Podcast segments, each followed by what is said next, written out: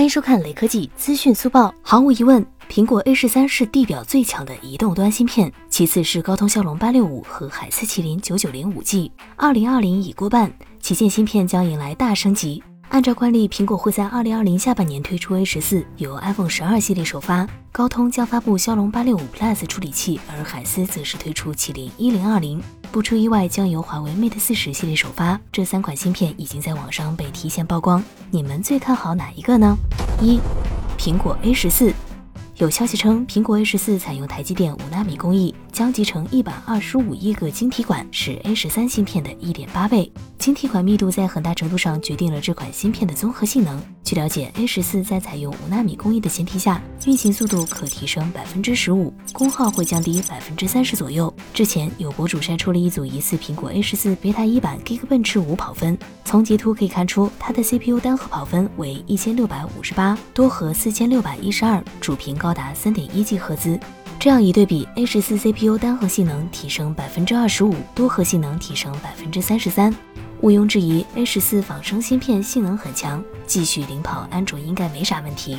其实 A 十四的关注点应该放在以下几个方面：一、基于五纳米工艺的 A 十四在 GPU 层面有怎么样的提升？如果今年 iPhone 的屏幕没有上高刷新率，那么 GPU 再强也没有发挥的空间。二，A 十四与高通 X 五十五基带以及天线搭配在一起怎么样？会不会像之前一样信号很差？五 G 的真正实力能否完全发挥？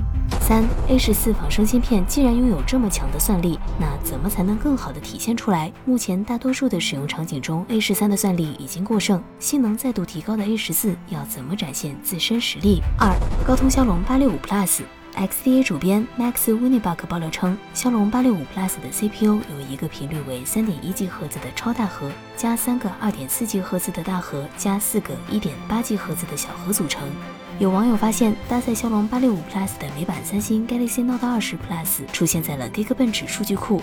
从图片可以看出，它的 CPU 单核成绩为九百八十五分，多核三千二百二十分，基础频率为一点八 G 赫兹，这可能是工程机的跑分，量产版分数可能会高一点。就目前来看，与同样采用七纳米工艺的 A7 架构的骁龙八六五相比，骁龙八六五 Plus 只是将超大核的频率从原先的二点八四 G 赫兹提升到了三点一 G 赫兹，其他参数保持原样。三，海思麒麟一零二零。结合此前的爆料消息，麒麟一零二零采用了 ARM Cortex A 七八架构，基于台积电五纳米工艺制成，整体性能相比上一代的麒麟九九零大约提升百分之五十左右。当然，麒麟一零二零也可能是四个 A 七七超大核心，而不是过去的二加二加四，可能会四加四，这样同样可以大幅提升性能。目前网上还没有相关麒麟一零二零的跑分消息，所以暂时无法判断该芯片的理论性能。不过，单从纸面参数来看，如果麒麟一零二零采用五纳米制程工艺和 A 七八或 A 七七架构，那么整体性能应该要比基于七纳米工艺制成超频版的骁龙八六五 Plus 强。至于能否干过同样采用五纳米制程工艺的骁龙八七五，现在还不好下结论。就目前来看，二零二零下半年旗舰芯片性能排名可能为苹果 A 十四、海思麒麟一零二零、高通骁龙八六五 Plus。尽管安卓阵营在苦苦追赶，但现阶段苹果芯片的优势暂时不会受到影响。在绝对性能上，还是 A 系列芯片更加出色。